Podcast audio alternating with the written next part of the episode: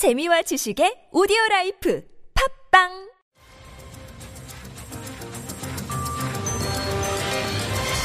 네, 매주 목요일 이 시간에는 나도 복지국가에 살고 싶다 코너로 운영이 됩니다. 우리 일반 국민이 복지국가에서 살 권리를 저해하는 아주 불편한 것들, 그리고 복지국가로 가기 위해서 꼭 필요한 것들, 이게 무엇인지 함께 얘기 나눠보는 시간인데요. 자, 그 주인공입니다. 내가 만드는 복지국가의 오건호 공동 운영위원장 자리에 오셨습니다. 어서 오십시오. 예, 안녕하세요. 자, 오늘 어떤 이야기 갖고 오셨습니까? 어, 5월 달이 가정의 달이죠. 네. 근데 제가 지난주에 우리나라 노인 네네, 예, 복지 실태를. 예, 다루었고 예. 좀 어두웠습니다. 네. 그래서 제가 좀 마음이 무거워가지고 오늘 좀 밝은 거 가져왔어요. 어, 그래요? 아, 우리나라 지금 노인 빈곤 실태가 심각한데 이게 불가피한 게 아니다. 어, 그러니까 지구상에 있는 다른 나라들은 또 다른 노인 복지를 지금 만들어내고 있어요. 해법이 있다? 그렇죠. 예. 사실 우리한테 달려 있는 거고 그런 예. 면에서 좀 모범적인 노인 복지 국가를 하나 가져왔습니다. 덴마크입니다. 아, 덴마크. 요즘 그 덴마크 이야기가 많이 돼요. 예, 예. 행복 이런 얘기가 따라 붙던데 예. 이 노인 복지에 있어서 덴마크가 첨단을 달리고 있다. 속칭 이런 겁니까? 그렇죠. 어, 북구 유럽 국가들의 노인 복지가 대부분 괜찮고요. 예. 특히 전체 복지로 치면 예. 북구 유럽 국가 중에서도 덴마크가 좀 더 앞으로 꼽히더라고요. 아, 그렇습니까? 예. 오, 예. 그러면 자, 하나하나 한번 좀 살펴보죠. 우리가 지난주에 한국 이 그 이 노인복지의 실태 이런 것들을 이야기하면서 가장 먼저 꺼냈던 게 역시 노인 빈곤율 아니겠습니까? 예. 덴마크는 어떤데요? 저희가 노인 빈곤율이 거의 50%예요. 네, 그러니까 맞아요. 두분 예. 중에 한 분이 빈곤 상태에 예, 예. 있는데 네. 어, 덴마크는 4% 정도 됩니다. 4%요? 예. 그거밖에 안 돼요? OECD 평균이 12% 정도 되니까 OECD 네. 평균보다도 3분의 1밖에 안 되고 우리나라하고 비교하면 한 10분의 1 정도. 아, 그래요? 예. 그러면 그 빈곤한 노인이 거의 없다 이런 이야기가 되는 건데 그렇죠. 그만큼 소득이 있다는 이야기가 되는 그렇죠. 거죠. 연금입니까? 빈곤율을 따질 때는 이제 그의 현금 소득이 얼마큼 있느냐 네. 이거하고 비교하기 때문에 네. 어, 직접 노인이기 때문에 시장에서 버는 소득은 많지는 않을 겁니다. 그렇죠. 근로소득은 아무래도 예, 좀 공적. 소득, 예, 말씀하신 대로 연금 소득이 예. 많이 있기 때문입니다. 예. 그- 이 연금 어떤 우리나라로 치면 기초연금 같은 이런 건가요? 그렇죠. 모든 나라들이 연금 체계가 복잡해요. 네. 우리나라 국민연금도 받으시는 분도 있고 받지 못하시는 분도 있고 그렇죠. 또 퇴직연금도 그러한데 그렇죠. 가장 많은 어르신들이 받는 연금이 우리나라에서 기초연금입니다. 네. 70% 어르신이 받는데 예. 덴마크는 거의 모든 노인이 기초연금을 받습니다. 그러니까 재산이 어느 정도에 상관없이 예. 아. 아. 주 보편적인 수당으로 기초연금이 주어지는데 예. 금액이죠. 예.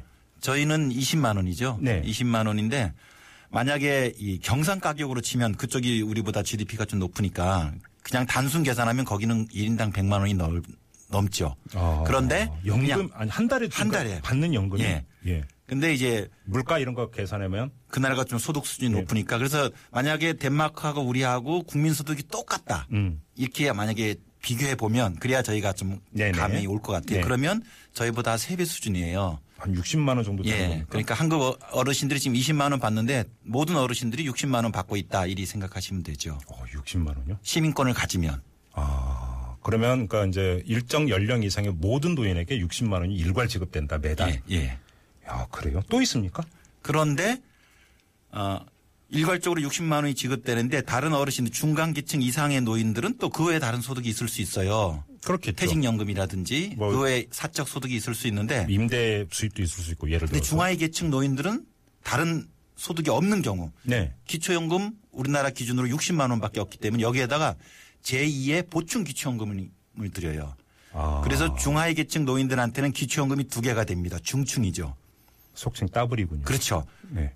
그래서 기초연금은 보편적 수당으로 주고 네. 그 위에 있는 2차 제2의 기초연금은 선별 복지 방식으로 해서 중하위 계층들 중하위 계층 노인한테만 드리는데 어. 그렇게 되면 중하위 계층 노인들이 받는 두 개의 기초연금을 합친 금액이 우리나라 기준으로 한 100만 원 가량 되는 거죠. 아? 그러니 예. 노인 빈곤 실태에 잡힐 수가 없죠. 음, 예.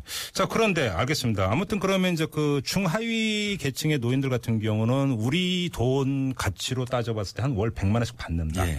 그래도 나갈 게 많으면 사실은 노인 복지로 연결이 되는 건 아니지 않습니까? 그렇죠. 예를 들어서 노인의 지출 항목에서 어찌 보면 맨 앞자리를 차지하는 게 아무래도 의료비 아니겠어요? 의료비죠. 예. 이건 어떤데요? 무상이죠.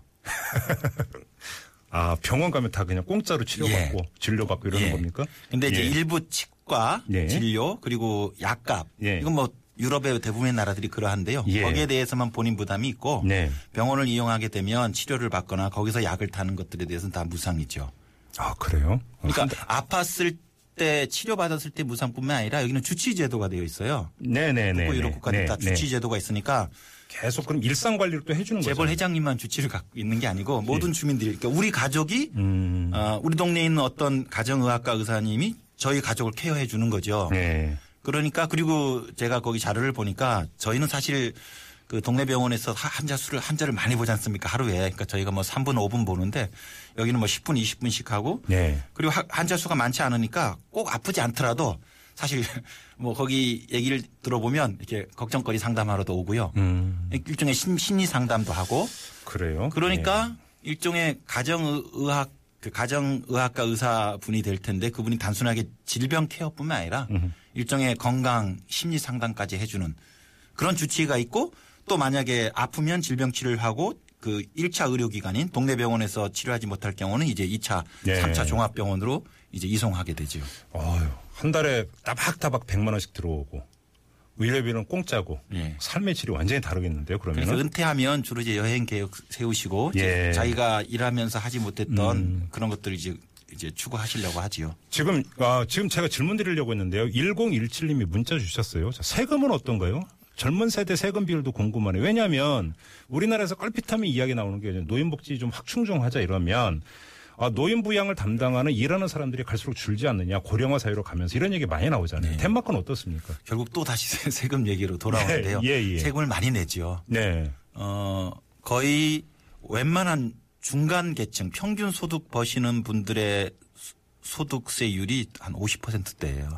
아, 높네요. 우리나라를 기- 그러니까 비교하면 우리나라는 1억 5천만 원 이상 예. 벌어야 아주 최고 소득자들이 이제 38%인데 그렇죠. 여기는 그리고 저희는 제일 낮은 세율이 6%인데 네. 여기는 어, 좀 중하위 계층이더라도 한 30% 정도 세금을 냅니다. 예, 세금을 많이 예, 내는군요. 그러니까 젊었을 때 세금을 많이 내고 예. 은퇴했을 때 예. 지금 젊은 사람들이 그 정도 세금을 내주니까 그렇죠. 걸 재원으로 귀청금을 받고 네. 또 의료 재원으로 쓰는 거죠. 어, 그래요.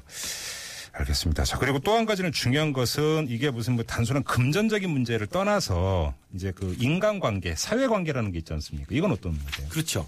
그러니까 현금 소득만 있더라도 뭐 어디 어, 외국에 여행 갈 수는 있을 거예요. 네. 근데 이제 노인이 되면 가장 큰 문제 중에 하나가 그 젊었을 때에 비교해서 사회적 관계가 줄어드는 거예요. 외로움. 외로움, 그렇죠. 고독, 그럼- 소외. 그럼요. 따라서 일정한 생활 수준을 유지하는 것도 중요하지만 일정한 사회적 관계를 계속 가져가야 되는데 네. 노인들이 어디 멀리 가시는 건 아니잖아요. 네.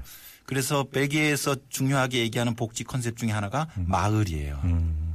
마을이 있다는 건 거기에 사는 사람들끼리 어울려 산다는 거죠. 그럼요. 예. 근데 그게 억지로 되는 게 아니고 저희 한국은 만약 지금 뭐 이게 도심 같은 경우는 빽빽히 아파트가 있고 어르신이 계시더라도 그냥 아파트에 네. 있거나 음. 가끔 공원 나오시는 정도일 텐데 서로 모르죠. 네. 사실 부끄럽게 저도 아파트 살지만 이제 저희 동네 사정을 잘 몰라요. 옆집에 누가 사는지도 잘, 예. 잘 그러니까 모르죠. 여기는 그래서 아예 코하우징, 그러니까 협동주택이죠. 예. 공동주택으로 해서 집은 각자 집이에요. 근데 가운데 같이 정원을 같이 공유하는 겁니다. 그러니까 바깥으로 나갈 때 당연히 그 정원으로 나가게 되고 거기서 어울리게 되고 오, 그래요? 그래서 예. 이 주거 설계부터 일종의 동네 마을이 형성될 수 있도록 사회적 관계가 형성될 수 있도록 하는 거죠. 그러니까 이제 그 반드시 이제 그 동선상 만나게 아예 네. 동선을 만들어 놓은 거고. 그러니까 모든 집이 그런 건 아닌데 예. 이제 이게 시니어 코 하우징이라는 음. 벨기에에서 이게 그, 그 만들어낸 건데요. 예. 이런 이제 주거 형태에서의 사회적 관계 마을을 복원시키고 음. 또 우리는 지금 요양 보육 이런 사회 서비스가 네. 이제 민간 기관에서 하지 않습니까? 네네. 거기 보내고 엄마 아빠가 찾아가는 것으로 끝인데 네. 여기는 그런 사회 서비스 영역이 공적으로 관리되다 보니까 음. 지역 주민들 또 은퇴하신 할머니들이 거기 가서 아이들도 돌보는 거죠. 그러다 보니까 자연스럽게 의료와 현- 현금 소득도 보장되면서 일정한 마을 공동체가 복원되는 거죠. 근데 아까 이제 그 이 방송 시작하시면서 예. 희망을 주겠다고 말씀하셨잖아요. 근데 덴마크 이야기를 듣다 보니까 아 우리도 이런 게 과연 실현될 수 있을까?